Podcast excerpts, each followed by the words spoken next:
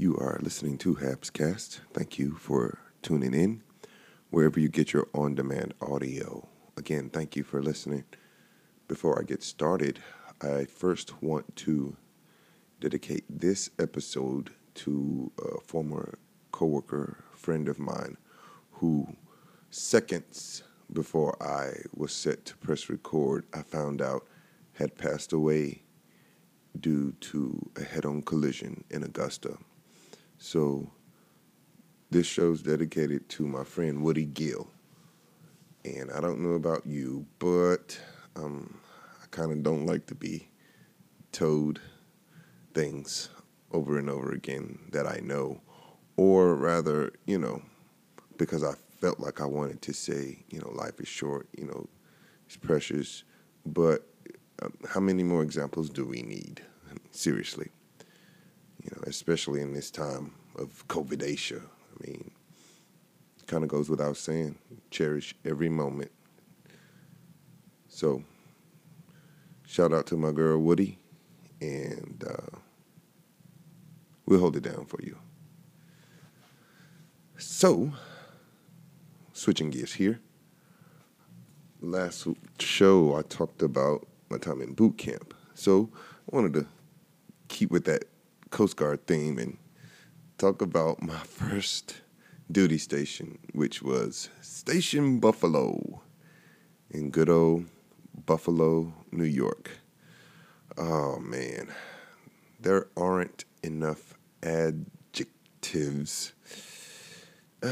Uh, you know what? I'll skip that part. I mean, I've lived all over, and one of the things I've learned from living and traveling is that no place is as bad as anybody will characterize it.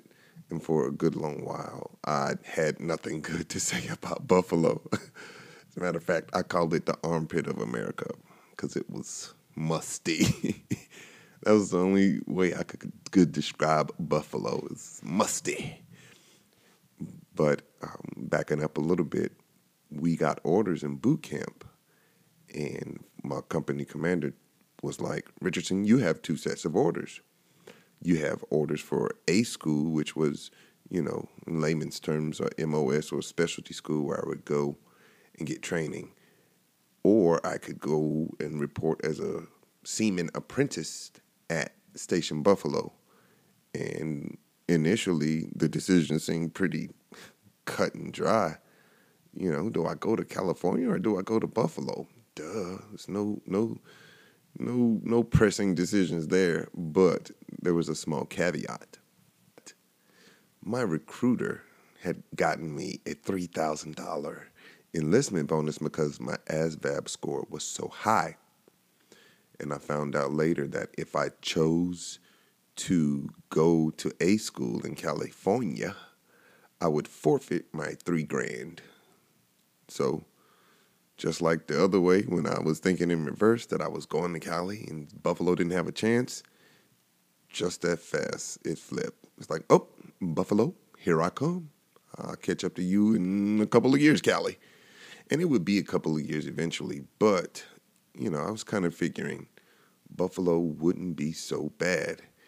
And uh, what's funny about it after I got the orders and, you know, psychologically, mentally, I'm prepared to go to Buffalo. I got, I, you know, there's no backing out. But what's funny is how little my country ass knew about New York. we had one of my shipmates who, who was, uh, her name was Bruni. And Bruni was a reservist who was actually from Buffalo. And I remember getting my orders and I went to talk to her and I said, like, yo, how far is Madison Square Garden from Buffalo? oh, I was only 21. How was I to know that Buffalo was in western New York? Yeah, but you know, it is what it is. I was, you know, I was thought I was going. It's like, oh man, I'm gonna be close to NYC. In the words of uh, what's my man's name, Lee Corso, ah, not so fast, my friend. but again, like I said, I was preparing.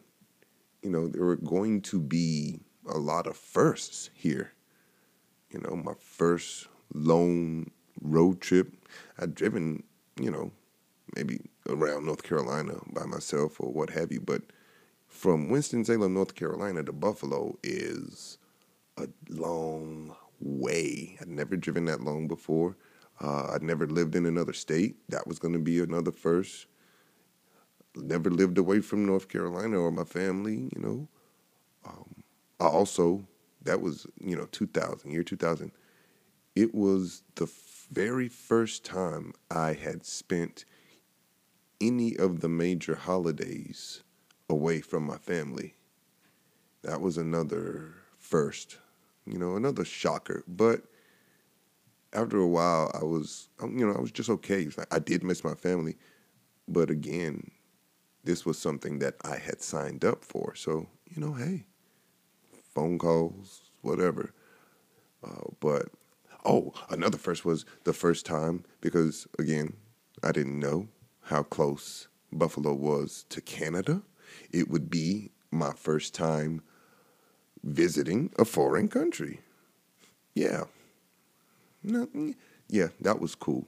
There are Canadian stories.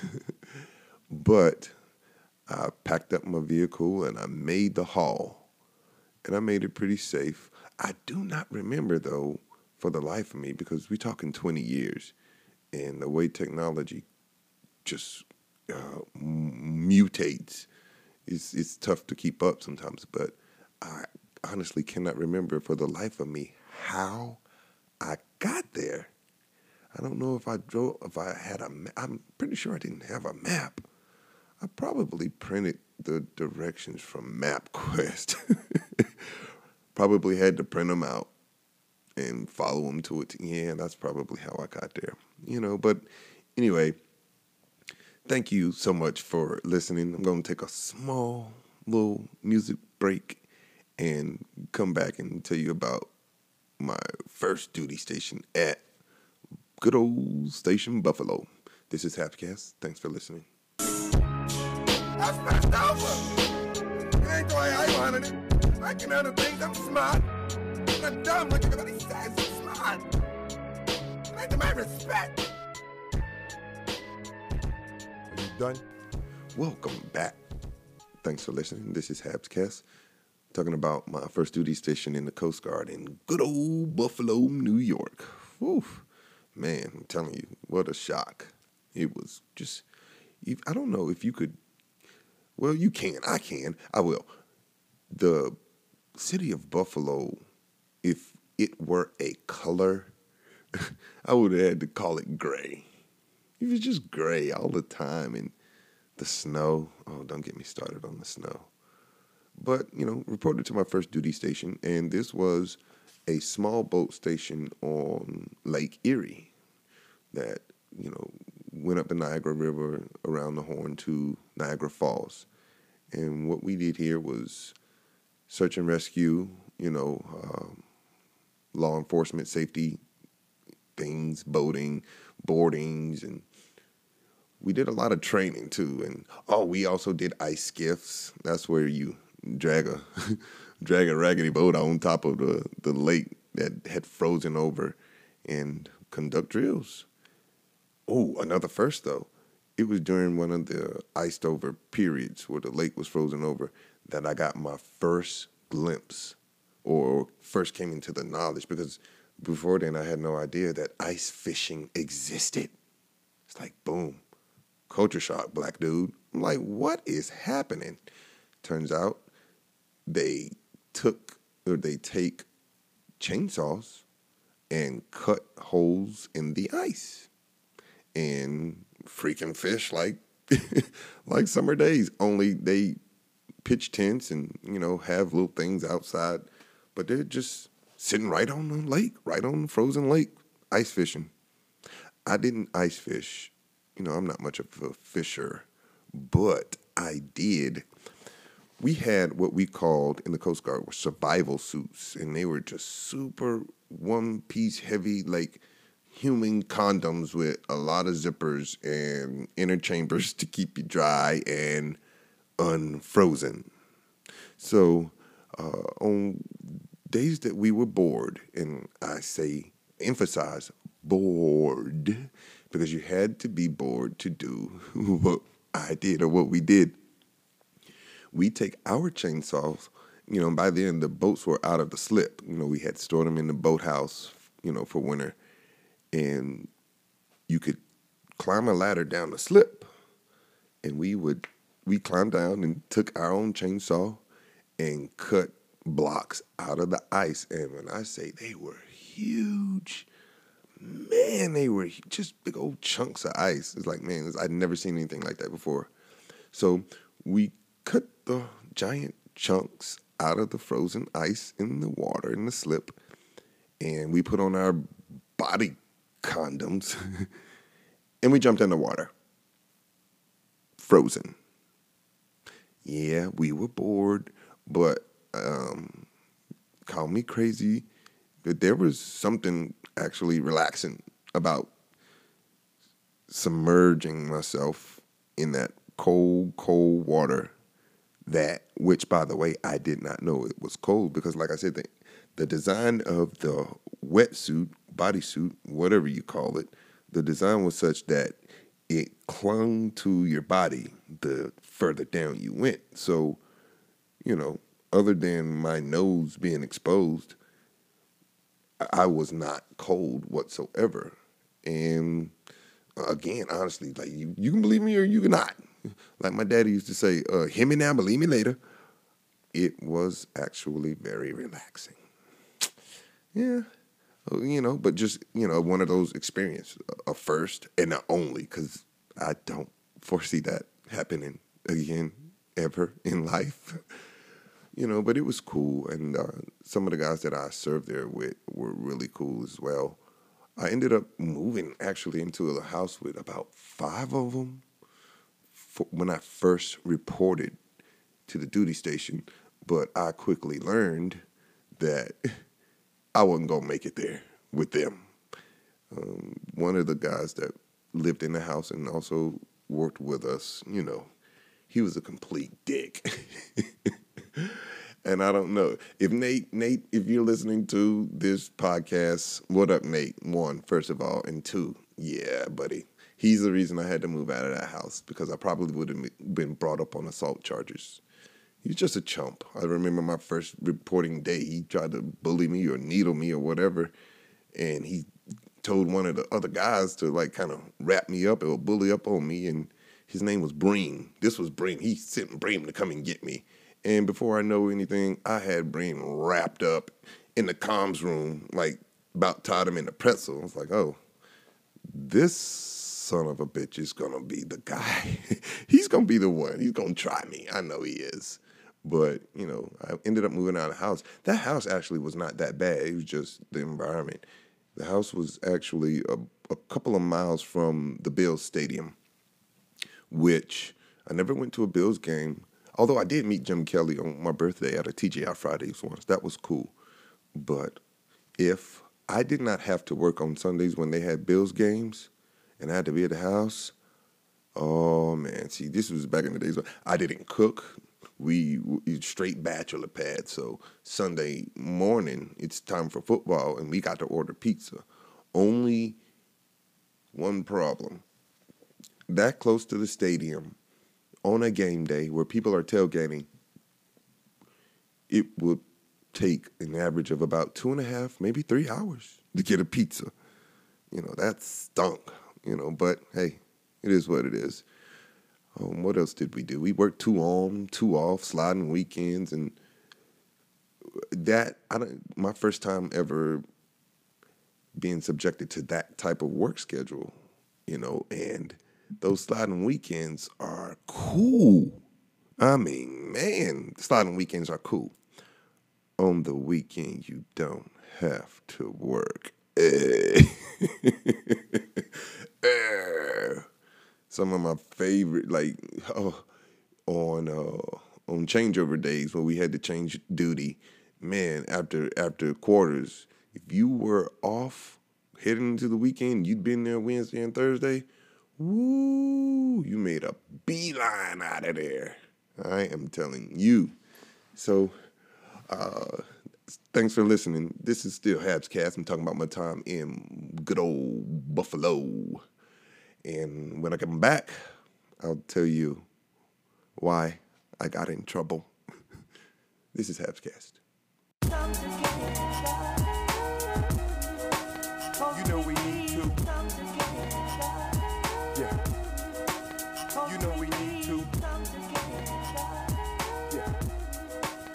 You know we Welcome back to Habs Cast. Yeah. Well, before the break, I said I would tell you why or how I got in trouble at my first duty station in Buffalo, New York, and I missed, like I said earlier in this in, in this episode, I missed one of the major holidays, and that year was Thanksgiving. First Thanksgiving I missed, but we had a kick-ass Thanksgiving for, for oh yeah, oh anywho, but Christmas was my designated time to go home because we could choose to stand Christmas duty or to stand Thanksgiving duty. And I chose to stand Thanksgiving duty and be able to go home. And so this is 2000. And had I, I had probably not ever bought anything off the internet before. And I mean, I probably swore it off after what happened happened. So I bought a ticket to go to North Carolina. I go to North Carolina. I spend time with my family. We have a great Christmas. And my parents drop me off at the airport. I get to the desk, and the lady's like, There's no ticket for you here.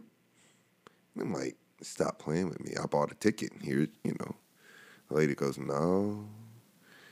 Problem was, I had bought a one way ticket. Smart guy. so I did what any normal person would do who has to report for duty in two days. I freaked out. I freaked out. I had no idea what to do. Um, I was afraid, scared. I, I did not call my parents. I could not call my parents. As a matter of fact, I called, I ended up calling my ex girlfriend's sister. Don't ask me why, but you know, we like family. And she was like, Where you at? You at the, you at the airport? I'm coming. I'll be right there. And so I ended up leaving the airport and going there and managing to secure myself a bus ticket to get back to Augusta, where I was greeted with articles. you know what articles are, then you know it's it's not a good deal. And looking back, mistakes were made, obviously. And uh, one of the biggest mistakes, though, and I don't know if you listened to the first episode, but perspective is my friend. It's my friend word. It's my word friend. Perspective. When they were, we were finalizing rotations for duty for Thanksgiving, and my supervisor had asked me, you know, you're taking the Christmas off, right? And I was like, yeah. I was like, I already got my ticket. Well, that's where you went wrong, Habert. Problem was, I did not then have my ticket. I bought it later that day, but when I said that to him, I had not bought my ticket. And that came back to bite me when they filed the charges for unauthorized absence and false official statements because they were thorough and they discovered, you know, he did not have a ticket when he said he had a ticket. And that was, you know, another part of just a stack to the charges that I had to face. And let me tell you, Captain's Mast was no fun. I had to dress up in my dress blues, and, you know, you can't have a cover inside. So I had to take my dress co- cover off and hold it in my right hand. Only problem was there were three other dudes getting masted at the same time, and my case was last. So I held that doggone hat in my hand. I know at least still for an hour. Uh, and it's it. Oh God, it was it sucked so bad, you know. But I really just wanted to get it over with, and you know, once it was over with, they ended up giving me two weeks of extra military instruction and confinement to the base. And extra military instruction should or could have just been called you're going to paint every building on the damn base or in the station.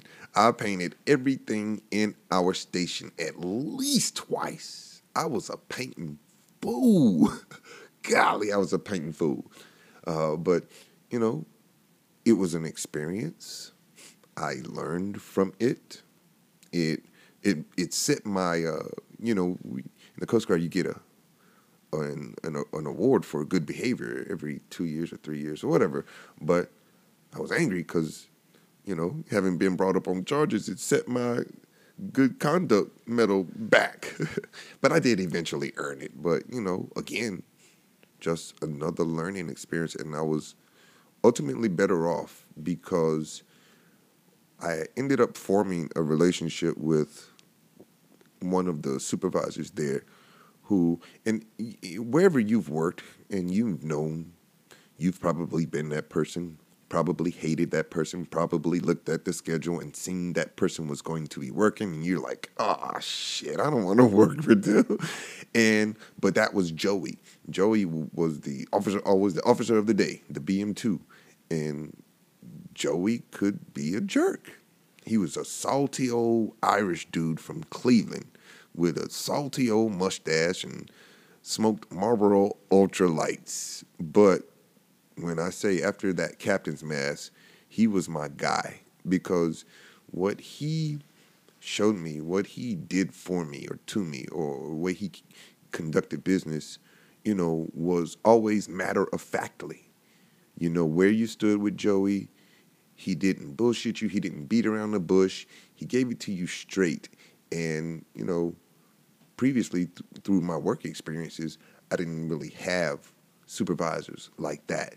And so I was appreciative after the captain's mast because I once again I never got in trouble again. And you know, hey, you live and you learn. Like my man Joe Public, who remembers Joe Public. You got to live and learn. Go, go. Before your bridges burn. and I did. I lived and I learned. Oh, but anywho, thanks. Thank you so much for tuning in. This has been Habs Cast. We'll be back with part two of Buffalo. Like, yeah, there's a part two. Even though I didn't like it that much, there's, you know, there was much there that I got into, and, you know, things that are special to me that I still hold dearly, even though that place is still kind of. Well, I haven't been back in a very long time. I'm not going to call it the armpit of America no more, but you know where I'm coming from. Thank you all so much for listening. This has been. I can. Be great. I will. I can. I will. I can. I will. Yeah, I can do all things through He who strengthens me, and I will. It's not a possibility, it's a certainty.